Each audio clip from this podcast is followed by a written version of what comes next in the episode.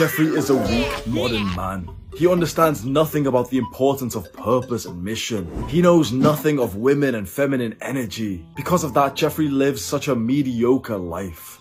We will not live like this. Adonis. Adonis is a superior man. Superior men are those who are equipped with the knowledge, the wisdom, the intuition of what it means to be a man. Gather round, children. I'm going to cover the book, The Way of the Superior Man. I've mentioned this book so many times over the last few weeks. And so my idea was that I'll pretty much go through the entire book like the chapters. I'll read the chapter title and then tell you what my perception slash understanding of that chapter is and also like how it's related to my life. So if you've read the book, then you can follow along. Maybe you've got the book and you can follow like which chapter I'm on. Or even if you haven't read the book, hopefully you'll get like a lot of insights from this. So we'll begin with the first chapter, which is part one, A Man's Way. And the first section of this chapter is number one, stop hoping for a completion of anything in life. I just recently reread this chapter, which is the best part about this book is that it's one of those where you'll, you'll constantly find yourself revisiting because something clicks in your mind. You're like, wait, that, that book spoke about this. So stop hoping for a completion of anything in life. My understanding of this is that we should live this week, this month, as we would for the rest of our lives. We as men, especially men who are on like self-improvement and, you know, we want to become more productive and successful. We have a tendency to do this kind of like, okay, when I achieve X, I will then do Y. Does that make sense? So when I will become successful or make money, then I'll do this other thing that I want to do. But I could probably do right now, but I'm just not doing it right now for some reason. So for me, this was about balance and enjoying some time to literally just like not, you know, sort of degenerate time, but some time to just sort of like chill and enjoy myself and like play around, which I've pushed off for the last few years because I've really prioritized work and delayed gratification. The idea from this chapter was whatever you're waiting to do, whatever there's like, you know, there's something really, really nice that you want to do, do it now don't think, oh, well, you know, I'll do the thing that I really want to do after I complete something else. My friend Jack, who's, who's doing work in our villa right now, something he said made me want to revisit this chapter just a few days ago, where he said that he doesn't like pay attention to the horizon anymore and that he wants to start again. So we were all talking that, yes, you know, being productive and successful, like you can get lost in the, the tasks and the duties and the to-do list that you have. And it's just so important to live a life right now, like you want to live for the rest rest of your life. The second section, I don't know if we should call this section or chapter. We'll just say chapters, even though there's like four chapters in this book with like 50 sections. We'll just call each individual one a chapter just because it sounds better. The second chapter is live with an open heart, even if it hurts. I don't actually remember reading this this section previously, but my perception of it right now is there's that quote, it's better to have loved and lost than to have not loved at all. Live with an open heart, even if it hurts. There's been times where I've been closed off to relationships and love and women and sex and intimacy and dating. And quite frankly, I'm productive in those times. When you're productive as a man and you're working towards meaningful goals, you feel quite happy and fulfilled. But when I look back to those times, it was kind of like I was living almost like a shell, like a gray existence. Women and, and love really add like a lot of zest to your life. And it was another thing that Jack said to me, like I'm getting a lot of insights from my new friends here. Jack said to me just casually, like, you know, I told him about this, about like monk mode, taking a step back from dating. And he just kind of like shrugged his shoulders and he said like, I think we should have women around us all the time. I think that's like really good for us. I think that helps us develop. And just the way he just so casually sort of like admitted it, which you don't often see in the modern day. You've probably seen so much content about like, you know, ignore women and monk mode and women ain't shit, men ain't shit and all this. This chapter means a lot to me and I think it does to a lot of guys because we do have this this huge burning desire to be around the opposite sex or you know the sex that you're attracted to. And i think in the modern day it's more cool not to date because you can save yourself from being hurt. I don't think that's the best way to live and that's according to this book that's not the way that the superior man lives. Chapter number three live as if your father were dead from my memory of this chapter, this was about pretending like your father is sort of dead slash not around so that you can kind of feel like you're the, the man of the house now. There's a certain personality you have when you live underneath your father. You can't be the leader if your father is around. So this chapter for me was somewhat important. Not so much because I, I didn't really implement it personally. Maybe I should have, but like I, it's this, this idea of almost forget your father exists for a second, maybe for a day. Live as if your father were dead. And he's wrote here, are there any feelings of relief associated with his death? Is there any part of you that's happy that you need not live up to his expectations or suffer his criticism? How would you have lived your life differently if you had never tried to please your father? That's very, very interesting. That really relates to me. Are you living your life differently to try to please your father or your mother or, or anyone else? A huge, probably the most important part of masculinity, of manhood, is taking responsibility over every decision you make to align every decision, every choice of your life with your purpose and your mission. That is when a man feels truly fulfilled. But our purpose, our mission is likely not the same one that our father thinks we should do or our or is our father's mission. Live as if your father were dead. This is something that I don't have a great understanding of so far. This is I really like this one. Chapter number four. Know your real edge and don't fake it. This is, we can simplify this to talking about the comfort zone. And when we say comfort zone, it seems a little bit like, you know, like wishy-washy mainstream kind of, oh, you live outside of your comfort zone. But there is so much truth to that right here, right now, you might not see the significance of what I'm saying in terms of, you know, know your real edge and don't fake it. Live outside of your comfort zone. Because you hear these phrases and they don't really mean much to you up until you really, really live outside of your edge. Up until you really get out of your comfort zone. Then you're like, oh my God, those Instagram quotes, you know, those cringy pictures, motivational pictures and like motivational videos on YouTube, all those, that cringe shit, bro. They're actually 100% right when they say live outside of your comfort zone. So this chapter, know your real edge and don't fake it. For a lot of guys, they fake their comfort zone. This is their real comfort zone. This is how much they could do. And this is where they live. But this is where they say, the end of their comfort zone lies. They're faking this much. And like when we speak in this sense, it's so easy for us to say, well, you know, a lot of guys are like this. We are like this. You and I are like this. It's extremely easy to have parts of us that are weak, that don't want to be challenged. We talk a lot about how the modern world isn't good for us, especially not good for men and masculinity. Isn't it likely that we are also those guys who are suffering from weakness? Of course it is. Of course we are. So you are literally living in your comfort zone, even though you are certain you're not. You're certain that you're doing like a lot of great work. And you are, you are objectively doing very good. You know, being on self-improvement, it's not easy. Delaying gratification is not easy. Being more purposeful and, and trying to make progress to goals and trying to stay consistent, even though life throws so much shit at you, it's not easy.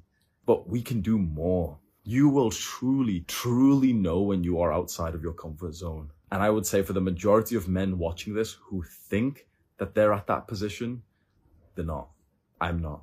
I was maybe a month ago. I just moved here to Thailand and I'm totally out of my comfort zone and I'm used to like my really strict schedule back home, my timetable. Now everything's all over the place. There's so much friction with work. I'm training harder than ever. I was training Muay Thai every single day. I was going to the gym with my friends. I was like leading workouts, which, you know, I, I enjoy to do, but of course it, it is an extra hard thing when you're training with people who aren't as experienced. So you automatically become a, a personal trainer. Know your real edge and don't fake it this will be really interesting for you to just spend a second right now and just ask yourself, am I truly at my edge? Am I truly outside of my comfort zone? Because there is a later chapter that we'll talk about and I'll recap this, but the, a, different chapter in the, in the future of this book is always live slash stay outside of your edge. So, you know, we, we get this perception of, okay, well, you know, comfort zone, be outside of your comfort zone. What this book says is that a man, like a superior man, lives outside of his edge. A superior man lives outside of his comfort zone that's there's a special word there lives. Because getting out of your comfort zone to go talk to that girl or to join the gym or you know to do this and that that's fantastic phenomenal. But the superior man does that so consistently that we can literally say he lives like that. That all day every day every moment of his life he's living outside of his comfort zone with the things that he does. How could you be outside of your comfort zone right now? Perhaps you'd sit up straighter with better posture and that's like that's a bit of a challenge because it's not automatic. Maybe there's someone that you've got to message. Maybe there's someone that you've got to call. Maybe it's to, to give this video full attention and not be fucking scrolling down to the comments looking for more dopamine. I will also be honest, there's a bunch of chapters that I don't really resonate with, that I don't even just understand. Maybe my intellectual level isn't my, um, my intelligence maybe isn't like high enough for them just yet, or my understanding of the world isn't high enough for them just yet. So I'm going to skip over some of these chapters, which I haven't really been able to get many insights from. Chapter number six, never change your mind just to please a woman. I remember reading this chapter with a girl that I was seeing just about a month and a half ago. We were in Greece together and this book really kept on coming up and we were talking about the feminine, masculine energy. So we were reading it together, which is a very, very interesting thing. This book that this video is made on, The Way of the Superior Man, 100% I highly recommend try this out. Get the book on your Kindle, on your phone or on, you know, like the paperback book and read it with the girl that you end up dating. It's very, very interesting to, to read together because it's, there's so much about masculine and feminine energy in it. So this one, chapter number six, never change your mind just to please a woman. This is about using your masculine judgment as a man, making your decisions based on your own perception of the world and not just blindly accepting what your woman says. So there was times I think it's either this one or it's a different chapter, which essentially this is talking about not influence, right? Because you can be influenced by a woman. He says this as well, where he says like, you can trust your woman. You can be influenced by her. She can, you know, essentially the idea is that you make your mind up by yourself, even if your woman sort of suggests something to you. So she says, wait, that's wrong. This is the right thing. She could actually be right, but you shouldn't just say, yep, uh, she's right because she says she is. It should process in your brain. And if she is objectively right, it processes in your brain and then you make a new judgment like, yep, it's my decision that that's the realization I came to, but it was influence and, you know, the decision came about because of her. Does that make sense? There's a subtle line and this line, which I think a lot of guys cross over and they change their mind to please women. It's very, very subtle but it's such an incredibly easy way to lose the attraction of someone that you love because like this book is kind of strange like this. Like it says things that you know women will do but a lot of it is like subconscious. A woman won't sit there and think okay well i'm gonna test him. I'm gonna see if, if i can change his mind. She's never gonna think that. She, she's just gonna navigate life just like you are. But she kind of subconsciously is going to evaluate you just as we all do. Like we can all agree on that, right? We all kind of subconsciously evaluate each other without consciously thinking about it. We do base our opinions off each other based on like such small details. And one of them, of course, is going to be how we navigate decisions. And I like the, the first part of this. So this chapter, Never Change Your Mind Just to Please a Woman. He starts the chapter with, you should always listen to your woman and then make your own decision. If you choose to go with your woman's suggestion, even when deep in your heart you feel that another decision is more wise, you are in effect saying, I don't trust my own wisdom and she can't trust your wisdom if you act like that. So this brings me to two examples of what happened when I read this specific chapter with a girl. We were literally at dinner as we read this. We were in Greece and she didn't mean to do this. So again, it was subconscious, but we were like eating some like Greek like bread thing and it was like, you know, separate like a bunch of like sides and starters and stuff in a restaurant. And I'm I've like, I'm kind of mixing them around. I've got like the bread and the soup and you know, I'm just like eating like a bunch of shit, right? And she said, wait, wait, you're not supposed to do that don't dip your bread into that soup, some shit like that, right? So if I stopped and I was like, oh, oh, you're, you're right. Of course, you know, she's not going to be going home like, oh, well, yeah, he's a fucking pussy because he stopped dipping his bread in the soup. Of course, she's not going to be thinking that, but something is just gonna like slightly make her slightly less attracted to me for that simple thing. Not, not a huge amount, but imagine a hundred things like that where if I bitched out, what do you think I did? And I'm not saying this, you know, to boast, I'm, I'm a superior man, but like naturally I said, oh no, it tastes good. Boom. Then we are actually coming back from the trip, so we're taking the plane back home. This was really interesting. Imagine there's sometimes when you're getting into a plane, you actually go onto like the runway. You, you literally walk like underneath the plane, like somewhat underneath the plane, and you go up the stairs, right? And there's two stairs going into this plane from the front end and from the back end. Our seat number, I still remember, we were on like row number nine, so it was closer to the front. But there was a bunch of people lined up there, and almost no one lining up at the back. So I took her hand and I walked towards the back and she was like, wait, wait, wait, we're supposed to go on this side. I said, no, trust me, come. Walk towards the back. The back's pretty much entirely empty. We're able to get to our seats way, way faster than if we stood at the front. And I literally, we, we ended up talking about this and we literally said, oh yeah, imagine if I just bitched out. I was like, oh yeah, well, you're, you're right, baby. We should go to the front. And again, this isn't going to be like a death sentence. This, uh, you know, a, a girl's not going to think, oh, well, he listened to my suggestion. He's a little bitch, but it's small things you know it. It's like, it's the smallest things that really decide whether or not this girl is like truly attracted. Sometimes it's the difference between one or 2% of her perception of you being like the man that she wants you to be that changes everything. So this chapter is very, very useful. Never change your mind just to please a woman. Chapter number seven, your purpose must come before your relationship. This is a difficult pill to swallow because it's something that I've always struggled with. He explains this in later chapters, but your purpose as a man is like your big mission. Purpose is kind of like the reason for your mission. Like why, why is this your mission? Why is it so important to you? And in chapter number seven, he's saying that your purpose must come before your relationship. This is tricky because in the modern day, we're so convinced by, we're, we're, brainwashed to prioritize love above everything. You know, love's the most important thing and they fell happily ever after and, you know, all this Disney shit. Doesn't it sound weird for me to literally say, like, you know, I'm, I'm almost devaluing love? Doesn't that sound weird? Because we've been told it's the most important thing ever. For a man, For a masculine man, it's not. For a masculine man, his mission, his work is the most important thing ever. It's, it's where our mind is based on. I could be inside right now with my friends, like laughing and stuff, but I, it, like my brain and my body commanded me to come outside and work. And the same with girls. Like I, have said this recently. I mean, uh, my friend Sam recorded a video about this where I said like I'm actually I never appreciated the sacrifices I've made for this movement. I really, really do value relationships and love, and and there's been girls that I love that I've fully I've left so that I can focus more of my energy here and of course, you know, we can get into the details. Oh, Hamza, well, you didn't need to leave them or whatever. But like, I did what I had to do to pursue my goals. My purpose came before my relationship. And every time I have made that decision, I have looked back with so much gratitude that, yep, this was the right thing to do. A lot of guys can't do this. A lot of guys end up getting into a relationship. They get a girl that they love. They're having sex. It feels so good. And then their purpose, their mission, their work just goes out the window. Their growth goes out the window. That big thing that they were focused on goes out the window. And now they've got love. And what do you think happens? They get complacent. The girl stops being attracted to them because this is how the dynamic of being able to attract women works for most guys, right? You're not attractive. You start leveling yourself up, working on your purpose, leveling up the areas of life that women are really attracted to, your physical attractiveness, your job, your money, status, social skills, confidence, pre-selection, all these things. You start leveling them up. You look so good, you feel so good, you're starting to attract girls, you get with a girl, and then if this guy stops doing the things that was attractive to her, how could she be attracted to him. She's attracted to the work, purposeful, masculine man that she sees. And then he turns into a pathetic wimp. And that's been me before. 100% that's been me where I work hard. I get into a relationship and suddenly I, I am not that same sort of like focused, disciplined guy anymore. Your purpose must come before your relationship. So when you get into a relationship, so obviously when you're single, it's nice and easy. You don't need to like focus on anything. When you get into a relationship, always remind yourself whenever there is a decision to be made between your relationship, your woman, or your purpose and your work, you should choose your purpose and your work. This is where it gets tricky because all of modern advice will disagree won't they? Like what I just said, okay, you should choose your work over your woman. You can almost like see flashes of like media, uh, like news, movies, where like, you know, oh, the, the, the masculine businessman chooses his work over the woman and he's a bad person for this. All of like modern media want you to think that this is the wrong thing, that you should choose your relationship and love is the most important thing. But modern advice doesn't fucking work. Modern relationships are fucking trash now because we're depolarized. This, this keeps the polarity. We'll talk more about polarity. This keeps the polarity in your relationship. Your purpose must come before your relationship. I think this is one of the trickiest chapters for me.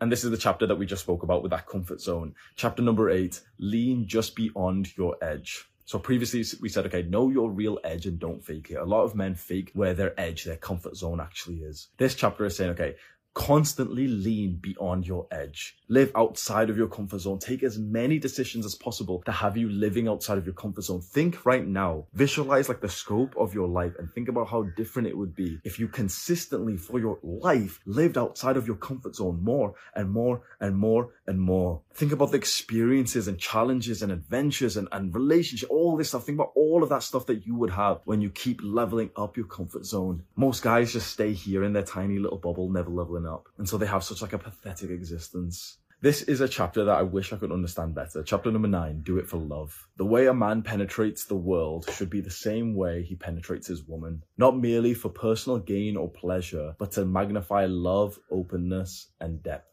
So what it's kind of saying is that we should navigate life, including dating, in a way that doesn't just prioritize our personal gain, but that prioritizes our gift to the world, which is our masculine energy, our love, our openness and depth. Chapter number 10, enjoy your friend's criticism. I really like this one. So this one is kind of like a quick course in masculinity, which is something that we've really, really need. A very important part of masculinity is brotherhood and the male friends you have. And this chapter says, enjoy your friends' criticism. This has been very, very much in my mind, in Sam's mind since we've came to Thailand, because it's something that we've never really grown up. It's, it's been so easy for us to always have this idea of like any level of criticism from a friend is an insult. You know, you, you kind of think, okay, well, the friend who criticizes you is a Jeffrey. He's, you know, he's insulting you. He's a bad person. Reading this chapter really made me realize, and there was like another, there was another book. I forgot which one it was. There was another book which which said like, yeah, men act like this. Men challenge each other, men criticize each other to make sure we're secure and that we can stay safe and grow together. It's something that we've really kept in mind whilst we've been here because fuck off, the dynamic of living with a couple of guys and spending a lot of time with our friends is that we naturally kind of pick up on each other's weaknesses and that can hurt and slightly make you feel insecure. But that's where the growth comes from. So the next time one of your friends criticizes you for something, the next time he kind of says, okay, wait, that's not good. You can do this instead. You can improve. Enjoy it. Most men can't. Now, at the same time, you do have to bear in mind some of your friends are total fucking Jeffreys. Some of your friends are dicks. 100%. I, I hear this a lot with guys. Some friends will criticize you, but not in the productive way. Like they'll do it more in a way to insult and disrespect you. Whereas some friends, like you'll, you'll see this energy. Some friends will criticize you, but out of love because they want to see you grow. Jeffrey friends will criticize you out of like disrespect because they want you to come down. Adonis friends will bring you up through that criticism. It's very important for you to evaluate your friends and really think which one are they? Why do they criticize you? Is it for your growth or is it for some kind of negative like ailment? Like they, they want to bring you down. And if they're those people who want to bring you down, bro, if you respect yourself, you've got to let that friendship go ASAP. Chapter number 11. If you don't know your purpose, discover it now. In this space online, in, in like the sort of YouTube male space, you hear a lot about purpose and a lot of people don't really understand it. A lot of young men don't understand it or just constantly say like, I don't know my purpose. You know what? That's actually kind of normal. Your purpose isn't something that's just going to come to you, especially not when you've been forced down the normal life of like the education system and you've had to get a job. Most guys aren't going to find their purpose because it's just unrealistic to think you're going to find your life's mission whilst you're like in school. So, you know, the people who seem like they know their purpose, the people who seem so direction, chances are they're actually not as like directioned as you think they are. They've just got like a goal in mind, which is like, oh, graduate with good grades or, you know, work this job right now. But it's not actually like purpose. It's not like a grand mission. Your purpose, the way he explains it in this book, I still remember it's one of the best explanations of purpose. Your purpose, your mission is like the thing that your brain currently obsesses about. It can't stop thinking about. So for a lot of guys, quite frankly, a part of their purpose and mission is to cultivate some kind of like love, sex and intimacy in their lives. that's what they obsess over. For a lot of guys, it's about income. It's about wealth, finances. Okay. They need more money. For other guys, it's about social status and friends. For other, you know what I mean? It's, there's going to be something that your brain obsesses over. And this is how purpose works. It's very interesting. Imagine whatever your purpose, your big mission is, it's kind of like a layer which is over your core purpose. So your core purpose is right in the middle. And we have all of these layers outside of it. So my layer right now, the thing that my brain obsesses over is growth and progress to my goals in terms of my work, growing this YouTube channel, growing this movement, publishing a book. That's like the big purpose for me. When I achieve this purpose, what will happen is that this this layer of this purpose will peel back and the next layer will be revealed. So I, I specifically remember when this happened to me previously. One of my first like realizations of purpose was about a year and a half ago, or even about two years ago, when the thing that my brain obsessed over was talking about dopamine detoxing and instant gratification, delayed gratification, wanting to spread this message of like, oh, wait, okay, we're living in the wrong way. We need to get off porn. We need to get off junk food. We need to start delaying gratification for our future selves. I, that literally felt like my purpose. And I literally remember the day that it felt like I peeled it back it felt like I accomplished that purpose. I said enough about like, oh, well, you know, stop pl- playing video games, stop watching porn. He says that when we accomplish a purpose and we peel off the layer, we get this sense of like a bit of negativity and nihilism, a bit of emptiness you don't get this big celebratory, you know, effect like oh, you think you were to accomplish this thing and now it's amazing. You just kind of like, you've peeled a layer, but it just kind of feels a bit insignificant. And that's totally what happened. I, I, I was like, it was anticlimactic. And then you need to spend some time to discover the next layer of your purpose. And this is where most men stay stuck. Can you guess why? This is where most men stay stuck when right now they have, they're not aware of what the layer of purpose is for them. They've peeled like one recently, maybe it was like finish school or get this job or do this or do that. And now it's like they don't know what the next layer is. Why do men stay stuck here? I really think because they fucking distract themselves. I remember this book that he'll say it right here. I remember it saying it and I fucking love it so much because it's advice that I gave out even before I read the book. If you don't know what your purpose is, your purpose is finding your purpose. Shut the fuck up. Turn everything off this is like one of the most important things you can do. And when I see comments of guys like, oh, well, I don't know what my purpose is, I get a little bit annoyed and like a bit aggressive because I'm telling them like, how the fuck are you commenting on YouTube? You don't know what your purpose is. You're, you're living aimlessly. Turn everything off. Turn everything off and sit in a fucking empty room and just look at the wall for six hours, for three days, and you will come out with like a grand vision to dedicate your life to. But most young men will never do this. Some of the best advice I have ever given out is to turn everything off and just look at your wall. Look at your wall. do nothing. Look at your wall, get a pen and a piece of paper and see what your brain processes. So many young guys live like constantly like hyper-stimulated, constantly distracting themselves. So of course they can't have deep thoughts. Of course they can't find out their purpose. Don't live like that. Do not be one of these aimless guys. It is your priority to have a mission in life, to have important, meaningful work. And if you don't have that, if you feel like you don't know your purpose, turn this video off right now, or sit and stare at your wall for the next three days, you will come out with your purpose. So how badly do you want it? Because three days isn't going to be very fun, is it? Keep your phone switched off for three days. Oh, but I need my, shut the fuck up. I need my phone for, shut the fuck up. What if it's an emergency? Shut the fuck up. Turn everything off. Three days. You'll know the direction of your life.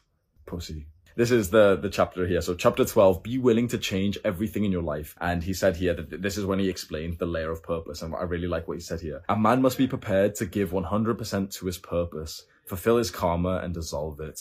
You must be able to give 100%, like you must be able to dedicate 100% of everything you do to that layer of purpose. This is how we reach fulfillment. I really hope I'm, I'm making sense, okay? This is how we reach fulfillment. We need to get to our core purpose, like the, the deep sort of thing inside of us. And we have all these layers of purpose around it. We have to achieve these purposes. And the way that we truly do that in a way that we feel amazing is that we dedicate 100% of the small decisions that we make to lifting this layer. When the layer is lifted, we don't know what the next layer is. We spend a few days in solitude, in celebration. We spend a few days just deep conversations with friends in contemplation and journaling and visualization. We realize what the next layer is. We spend 100% of our decisions peeling back this layer. We live our entire life like this till eventually you get to the point when there is nothing but this core fucking purpose inside of you that reaches a state of enlightenment.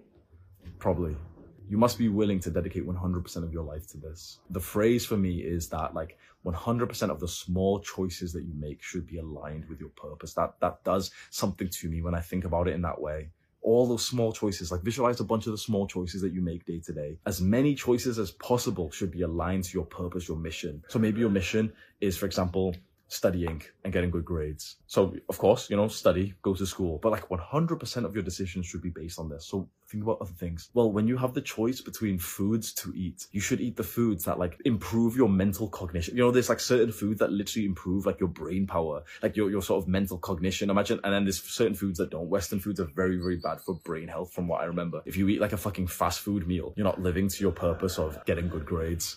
I'm skipping a few as well. Chapter number 14, don't get lost in tasks and duties. So this is something I just mentioned, which my friend Jack and I were talking about where we can get lost in the to-do list and we often don't look at the horizon to see like the grand scope of life. It's so easy, especially with the self-improvement stuff we're doing here, especially with my advice, to be so dialed in like the, the hour, the minute to know, okay, you know, my best advice that, that I've said before is like live by a timetable, a timetable like the ones that we used to have in school. So, you know, at, at 9 a.m., wake up, 10 a.m., meditate, 11 a.m., gym, 3.30 p.m. works. It's like this, like, you know, living dot, dot by dot, so organized nothing will be better for your productivity. Honestly, if you're trying to get some like productivity advice, if you keep procrastinating, trust me when I say, just remember the timetables that we used to have in school, recreate that for your life and follow it as best as you can. Imagine like write down like the perfect day timetable and recreate it as best as you can. And you'll be amazed at your level of productivity. But this chapter really opened my eyes to say, okay, don't get lost in that timetable. Don't get lost in the tasks and duties and spend some time. What it says is like, see the greater parts of life. Spend some time, not just, you know, nose to the grindstone, really grinding. Spend some time just sitting around thinking of the bigger purpose. Contemplate your death. Visualize your mother passing away. Think about one of your best friends killing himself. This is very strange advice, but you can probably see the, the value of it would literally be life changing because it's so easy to live life just in the flow of work. You do these things, these, this small, like weird, you know, dark visualization practice. Death is a, a, a, big one. Visualize your death, visualize the death of someone close to you, especially if you visualize it with like fucking details. You're not, you're gonna send them that message. Yeah, you know, you've got your timetable, you've got your productivity, but the next time you see your friend, bro, you're gonna hug him, tell him that you love him. And this is a part of life that we as men who are purposeful and, you know, focused on success, we often miss out on. And so it's so important for you to not get lost in the tasks and duties, to take some time to contemplate on like the bigger parts of life And I've really been dialing into that the last few days. I've been really enjoying this vibe around me that I have. So I'm sat at the outside of my villa and I just like set some like candles on. It gets like 6 p.m. and I literally just spend like three hours here every single day. Just kind of like sat around talking to people, invite friends over, journaling, reading, reading comments, just kind of like thinking about life, having deep conversations. And it, that's been so, so helpful, even though it doesn't feel as productive as like my usual nighttime routine. Chapter 15, stop hoping for your woman to get easier. This chapter breaks down the nature of feminine and masculine energy. And the feminine energy inside of a woman will always want to test and challenge you. So there's often women who don't seem like easy to be around. That they've always got like some shit to say. And, you know, there's a level of like friction with them. They, they, they're challenging women they test you. A lot of men fail these tests because they don't understand women and they see women negative for this. They hope that, you know, their woman would like stop testing them. They hope their woman would like let them off the hook and be lazy. The superior man loves this aspect of his woman. The best part, like the best thing a woman can give you is her tests and her challenges. So, you know, before we said, okay, she'll test you in subconscious ways where she'll kind of like, she'll give her inputs that, you know, well, you should eat like this or we should go this direction. And that, that's the test. But like pretty much everything a woman will do with you is some form of like test and challenge that you can overcome. You have to understand that get, you know, a lot of guys, crave intimacy and love and affection and you know they think that's the end end point okay? Get get a girlfriend. That's like the end point that they want. They don't realize that that's the start. Like that's the start of the fucking journey. It's very very hard to maintain the love and attraction of a girl because she is subconsciously, without even realizing it, testing and evaluating you long term every single day, multiple times a day. And this is why the majority of men lose that attraction and respect from their women because they start failing these tests and they get complacent, they get lazy. Stop hoping for your woman to get easier. Start hoping for yourself to get stronger. So now we're on part two of the book dealing with women. This is a controversial one. Chapter 16, women are not liars. What this chapter says, from my understanding, is that women can't actually be liars because the way the women, that feminine people, navigate life is through emotions and not sort of rational logic and loyalty. So I made a video once saying that I don't really think feminine women can be loyal. And that is no insult to them at all. This is like, I know that uh, someone's going to say, oh, well, he's a misogynist, but like, take a step back from this. It is not part of the feminine energy to be loyal because the feminine energy isn't even loyal to itself. It's not even loyal to its own sort of like decisions for women, especially like just feminine people. They navigate life through emotions way more than they do through like rational decisions. Does that make sense? So this chapter is saying that a lot of men call women like liars. Oh, well, she said this and she changed her mind and she said she loves me, but she's not like this anymore. That's how women are supposed to be. Women are supposed to be emotional and emotions are very fleeting and fickle. And this is no disrespect, no like insult to women whatsoever. It's this is the natural way of things. It's very like this is where it, it gets controversial because we have this perception of women that we've been sold by sort of like Western narrative that, you know, oh, well, women are, are the same as men, but they're not, and they shouldn't be, and they should be praised for the differences because that's why there's a polarity. That's why there's differences. So we need each other. We don't need each other anymore because women have, are being brainwashed to be more masculine. Men are being brainwashed to be more feminine. And so we're depolarized. We're pretty much exactly the same, which was like,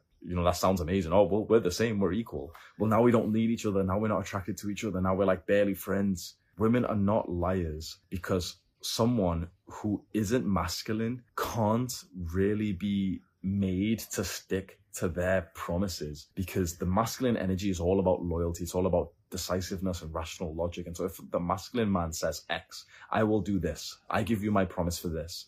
And he doesn't do it. Well, then he's a liar. Then he, you know, he's messed up. But for women and for people full of feminine energy, they're way more on these sort of emotions and her emotions will change every five minutes. This is not something I've got to keep saying this. This is not something that we should hate women for. This is like the beauty of their personality. I'm still very, very much in the way of learning to navigate this and learning to appreciate it. And I'm somewhat understanding it to a, a better level than I was previously. Chapter number 17. I love this one. Praise her. So this chapter goes over the importance of positive reinforcement, of praising your woman, of appreciating her. This is one of the things that I, I absolutely love to preach, not just for your woman, but for like everyone in your life. Give out many, many praises. You don't realize how important this is. If there's one thing you're going to take right now, trust me, give out more praises. I know this seems uncomfortable, but visualize the next time that you see your mother, maybe she's made food for you or she's like cleaned the house. Visualize you praising her for it. Visualize you literally telling her, like, thank you so much. You did such a good job. It's going to feel, like you know, a little bit cringy to say that. But think about what's going to happen in her mind and in her heart and in, in her soul. There was a book, I think it was uh, How to Win Friends and Influence People by Dale Carnegie. And he said a praise, like a compliment, is kind of like oxygen for someone's soul, something similar to that. It's like it, it's nourishment for their soul. You don't realize how important this is. And this is one of the ones that I have most regret over. The girl that I've spent most of my time with, I was with her for about two and a half, three years, and we lived together at a point as well. We lived together for a year. I never praised her. She would do so much for me. She would dress up, she would clean up, she would cook, like she she helped me with my business. Like she was such a supportive and loving girl. And not once did I praise her for that. Not once did I compliment her. Not once did I just say like, you look so good. Thank you for doing that. Thank you for this. I look back and I just think like I could have made her feel amazing with no cost to myself. And by doing that, our relationship would have been better because she would have felt better. So she would have felt more loved and she would have been more loving towards me. And honestly, if there's one thing that like, you know, our, our relationship wasn't ideal, but if there's one thing that could have been changed that literally would have made our relationship amazing, would have been been me praising her more. Honestly, praise the people in your life, especially like the woman that you're dating. And obviously, you know, don't don't fake it, don't just say random shit, but like really look out for things that you're appreciative of and fully just tell people that. I've gotten into the habit of doing that now with my friends where I'll literally just message a friend and say like, oh, thank you for doing this thing like three months ago. You know, if it pops into your mind that someone's done something good, praise them for it, tell them ASAP the first few times you, you kind of bring this up, it feels a little bit awkward, but after that, it's such a good experience making someone feel appreciated.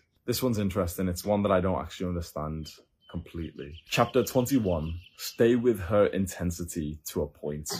And he writes, when a woman gets emotionally intense, a mediocre man wants to calm her down and discuss it, or leave and come back when she is sane sane. A superior man penetrates her mood with imperturbable love, kind of like consistent, constant love no matter what's happening, and unwavering consciousness. If she still refuses to live more fully in love, after a time, he lets her go. So this chapter is one that I remember reading previously and not fully understanding it, but right now it seems to me maybe someone who's read this chapter and understands this bit can correct me if i'm wrong stay with her intensity to a point so a woman's emotions will be a lot more intense than a man's. And you know she will fluctuate more. She will sort of flash around with different emotions. And so what he's saying is that the superior man will stay with those emotions and constantly keep giving her that sort of unwavering love through those that emotional roller coaster. Whereas the weaker men will kind of see that and have a distaste for her. Like oh she's being emotional again. You know she's in one of those moods. The superior man will see her in one of those moods and still give her like that full level of love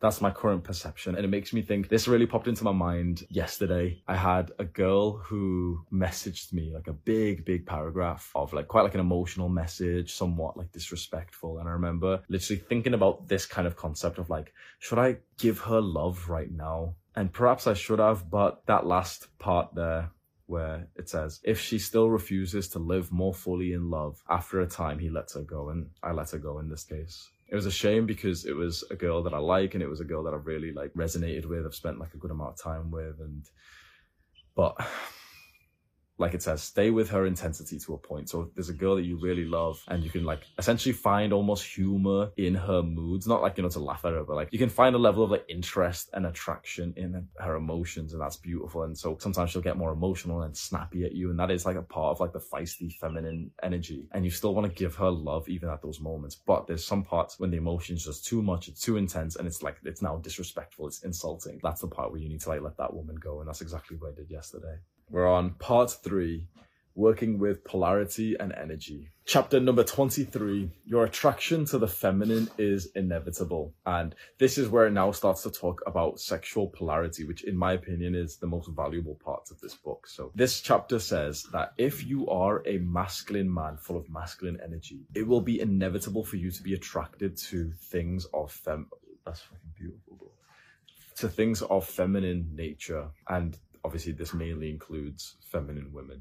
This is something that's a bit tricky because a lot of women are a lot more masculine than they naturally would be if it wasn't for social conditioning. And a lot of men are a lot more feminine than they should be if it wasn't for social conditioning. So it's kind of hard to know, but maybe take a second right now to, to try to find out like where are you on this spectrum? Imagine ultra masculine, ultra literally full, full 100% focus on work and purpose or ultra feminine, literally 100% focus on love and affection and intimacy. Where are you on this spectrum? And don't just, you know, oh, well, I'm, I'm an alpha male. Like, be honest, how much of your focus is on the, the sort of love and relationship side and how much of your focus is on sort of purpose and work? Because I'll be totally honest, right? You might have a different perception of me, but mine, it's actually more about the middle. I'm quite balanced.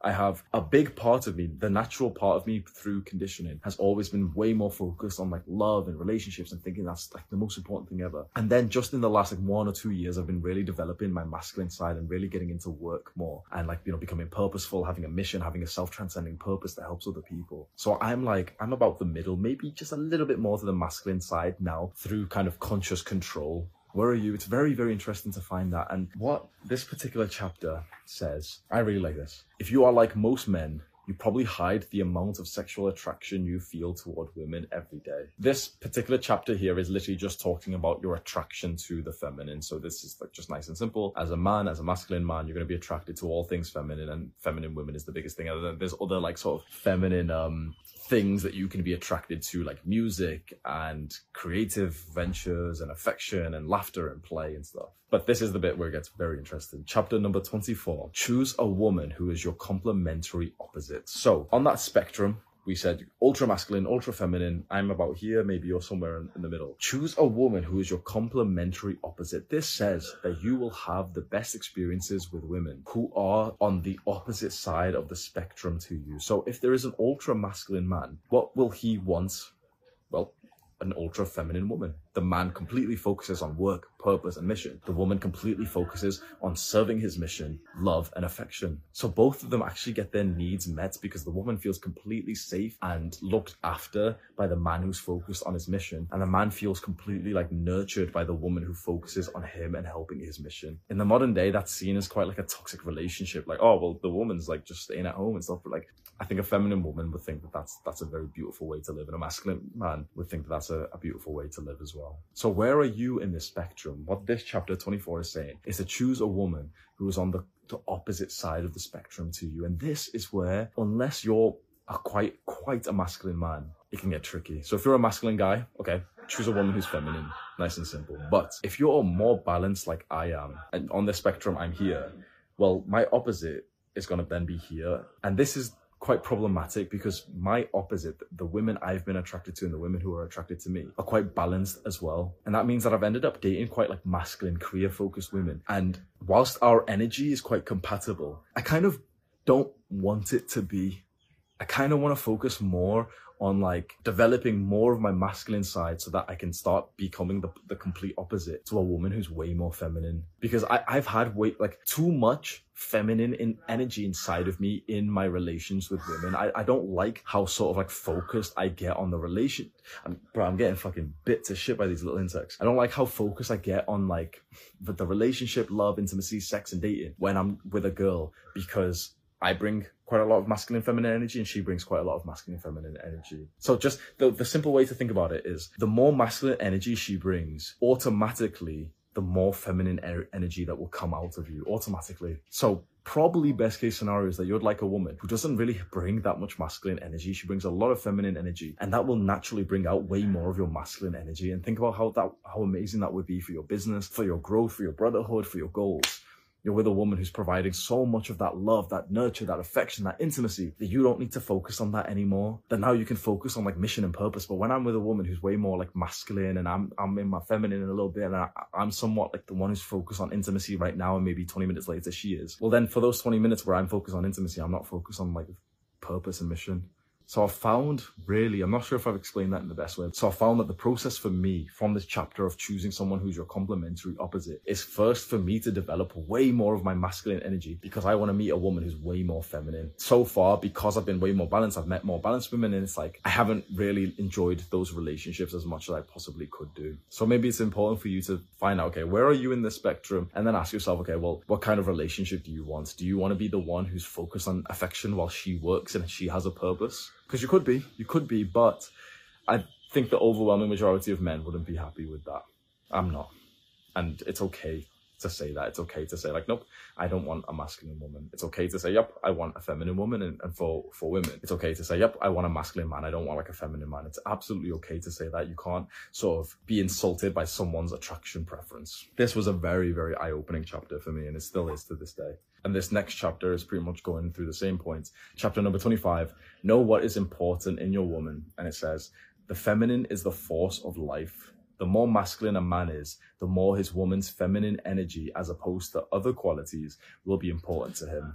The more masculine you are, the more that you will value a woman who brings feminine energy. So as you develop yourself in self-improvement, you're watching this kind of content about, you know, becoming a superior man, about improving yourself, becoming a high value man, you're going to get more masculine. You'll start to value feminine energy inside of a woman way more. Me and my friend Jack, we have just done recorded a video. It's probably live on the channel when you're watching this one. And it's literally just titled Western Women, where we talk about the differences between Western and Eastern women in terms of the masculine and feminine energy that they bring. And you might be interested in that. So you can just like look for it on my channel somewhere. Chapter number 26. You'll often want more than one woman. This book saying this feels so good. It says that even if you're in a loving relationship, you will have the desire, especially sexually, for wanting more than just that woman that you've committed to. That you will want sexual variance. And this is something that's really, really looked down upon in modern culture because we are full of this kind of like monogamous culture of like, okay, one man, one woman. There is differences in men and women, right? You're, you're, you're seeing it from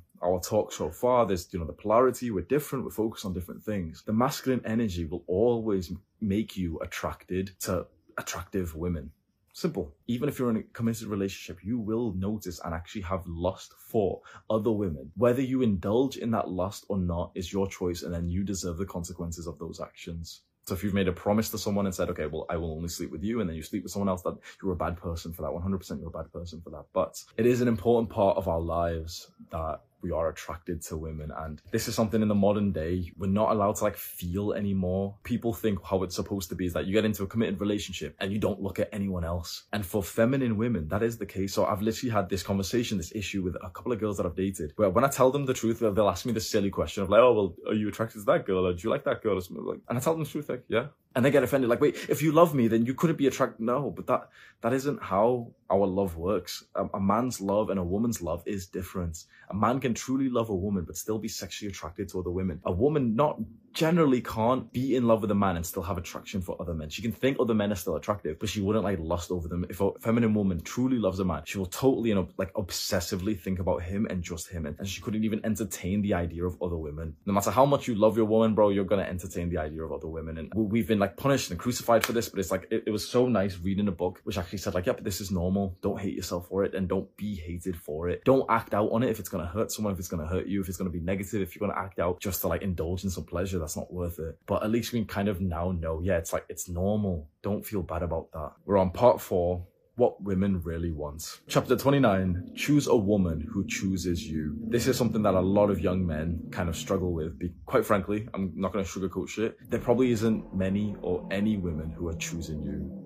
So this is fucking tricky, right? So you're a young man, you're not very attractive, you haven't built yourself, you think you are, but like you haven't built yourself up that much. Because you, let's say, okay, if you're 20 years old, the thing is, the woman that you want to date who's 21, 19, she can also date a guy who's 24 years old and he's got four fucking years on you. That's 20% of your life and most of your adult life. Choose a woman who chooses you, essentially just it's common sense. Okay, choose to be with a woman and you know be interested in a woman who wants to be with you. Most guys kind of go for the girl who doesn't choose them, who doesn't want to be with them, and you know you obsess over the girl who kind of is there, who, who's who's unavailable, and that can bring a great deal of heartbreak, which is very, very like sad. Like the majority of guys live like this. Choose a woman who chooses you. Quite frankly, this is where that sort of self-improvement red pill advice comes from. Develop yourself first.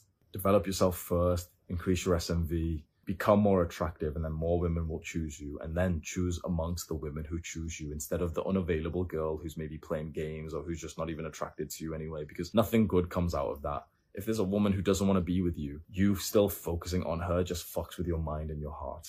Chapter number 30 what she wants is not what she says. So this is becoming more and more popular and common advice, and it is the truth. You've got to judge a woman and pretty much everyone by their actions and not by what they say, but especially with feminine women. So a feminine woman says as she feels, And as we said before, her emotions will change very, very quickly. And again, we can't hate them for this. We have to love them for this because this is that sort of natural, beautiful part of the feminine energy. It is chaotic. Jordan Peterson says it's the chaos and masculine is the order. So what she says is not something that you should place like that much value on. And we need to dig sort of deeper. And this is almost like a skill of understanding, okay, what does she truly want? What does she mean? We need to judge by actions and by like a sort of deeper understanding of the feminine energy. We can boil this chapter down to the same concept that we talked about earlier, which is that women will test you. And what she tests you with doesn't necessarily mean that she really wants you to navigate that. So the girl that I was with previously, and she says, wait, we should go up this part of the plane. And I said, no, we'll go through the back. What she said was, okay, well, let's go through the front of the plane. But what she was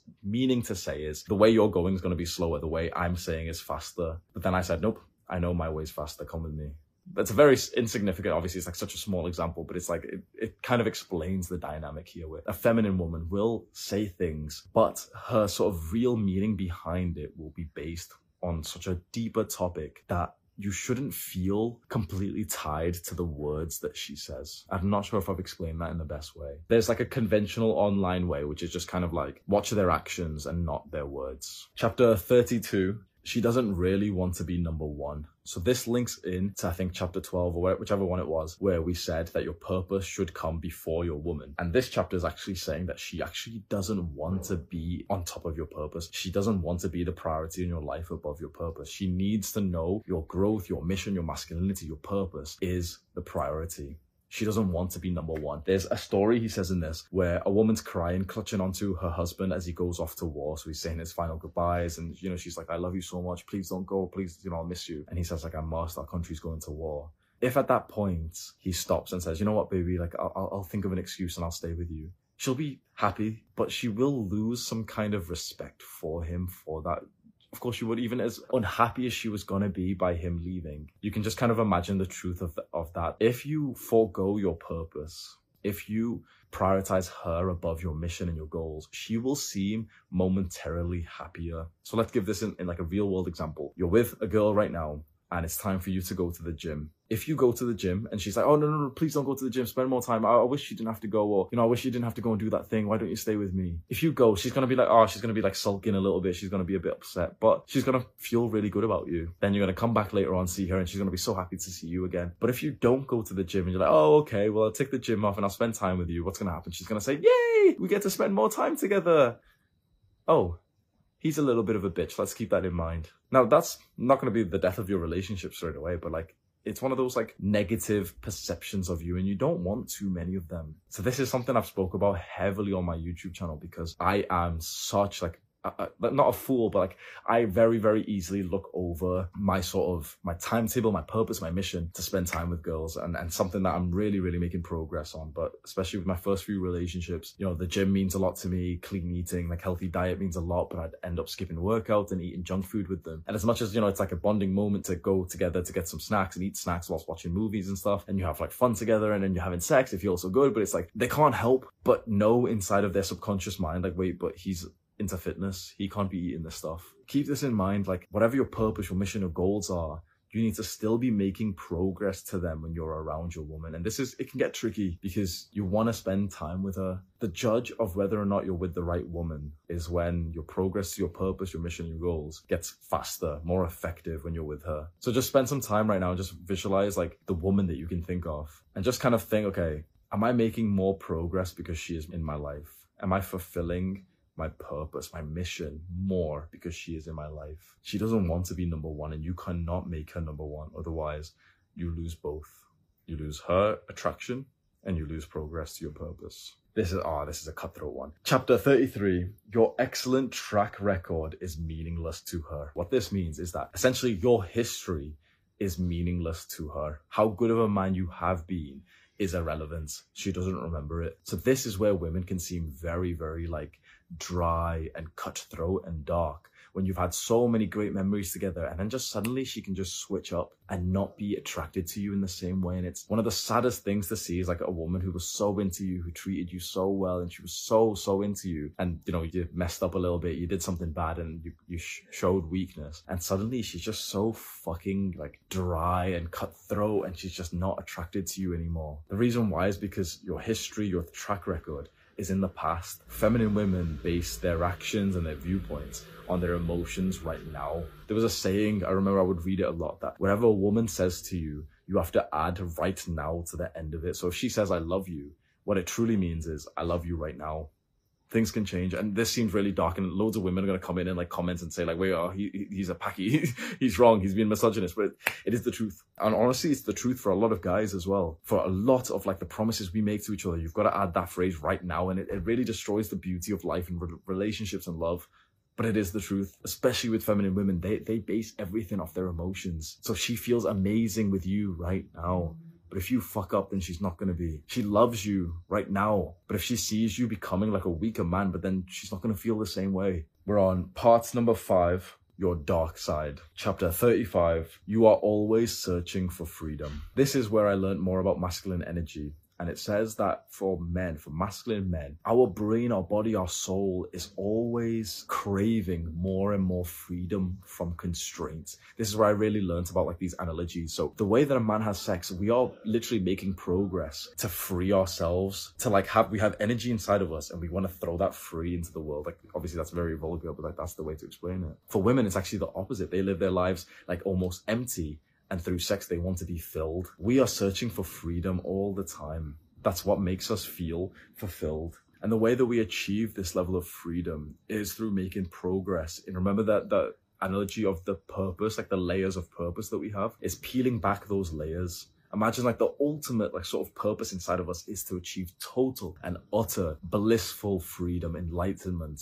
So we make progress to freedom by actually committing to our purpose and our mission. And there's a very masculine man named Jocko Willink. He's like a Navy SEAL, like a big testosterone motherfucker. And he says that discipline is freedom. Keep that in mind. We want freedom, and freedom comes from the pursuit of your purpose. Chapter 36 Own Your Darkest Desires. This is why I love this book because it is unfiltered as fuck. Not many people will talk about this, but own your darkest desires. You have dark motives inside of you, things that motivate you which you would never want to tell anyone about, that you would never want to like publicize. Use them. Don't navigate your entire life to fulfill them. There is things inside of you, like these motives, like this motivation to hurt men, to humiliate someone, to dominate, we have these natural masculine testosterone filled urges inside of us. And the modern world has like stomped that out, maybe for good reason because it is violent and it does hurt people. But we have those desires inside of us and the men who tap into those desires, the desire to fucking dominate the competition, the desire to like take women, they reach high levels of, of success because of this. High levels of like aggressive action on their work, on their grind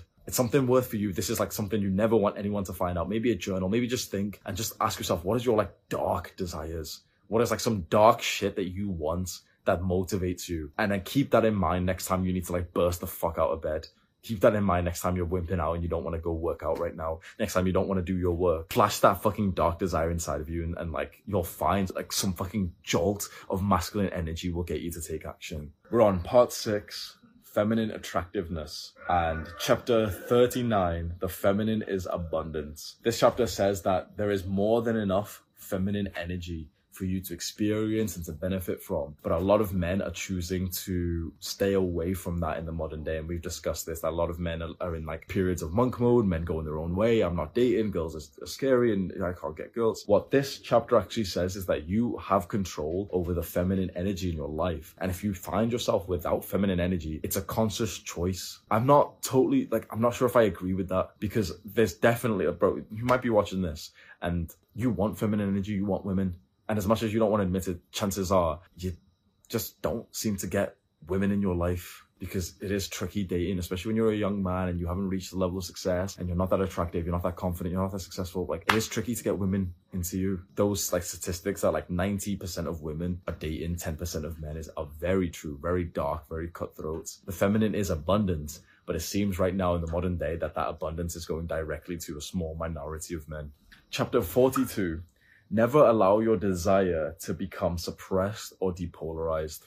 What this says is do not allow yourself to become depolarized. So remember we said, okay, polarization is like being on the extreme end of masculine or feminine, trying to push into either one. And we want to be more masculine. It says not to allow your desire to become depolarized. We are attracted to feminine women. We are masculine men and we want to become even more masculine. We should accept that as the way that life should be. With modern society and influences and conditions, we're being convinced that we shouldn't be as masculine as we want to be, that masculinity is bad and it's dangerous, that we should be, be more feminine, we should be in touch with our feminine side, we should be more emotional and supportive and nurturing. Maybe not. Maybe not. We have a desire for feminine women. And I think a lot of men have been convinced to leave that desire behind, to become depolarized because it's just the conventional societal norm. We don't feel happy when we do that.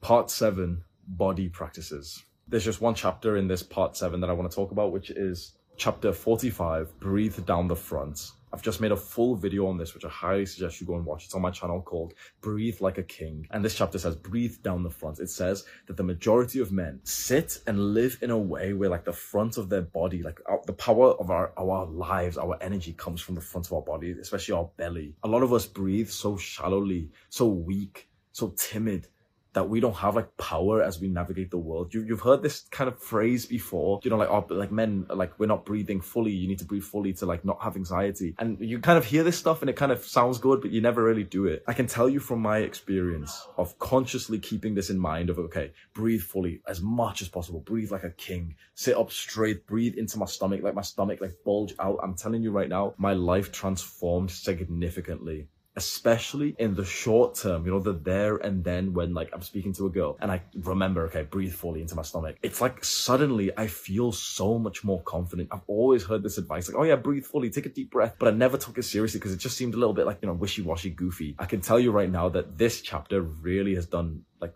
wonders for me. Breathe down the front. So what it literally just says is breathe through your nose, breathe so fully that your stomach bulges out and then exhale all of the air out. Breathe how a king would. A king would not be thinking like, oh, his stomach looks a little bit bloated. A king would not take a shallow breath.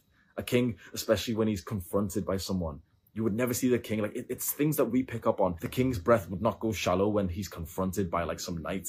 It would be slow and full, slow and full. That's how you need to breathe. And this is very significant because the way we breathe, truly the scientific shit, like I'm, I'm not a scientist, so I can't tell you, but like the bro science version, when you take a deep breath, you take a full breath. It's like the rest of your life, the rest of your energy is full we get our energy, our oxygen, like some, some of the most important things we need to survive from breathing. So of course, if you're not breathing fully, you're not going to be living fully. You can try it literally the next time you speak to someone or even right here, right now. Breathe fully, an audible breath into your stomach and don't be scared that it's like, you know, there's a sound or anything. Breathe. The next time you're confronted, the next time you're in danger, the next time you're stressed, breathe and have no level of insecurity of how deep you're breathing.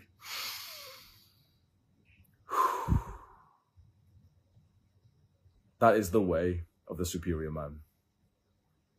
Do the hard work, especially when you don't feel like it. Mwah.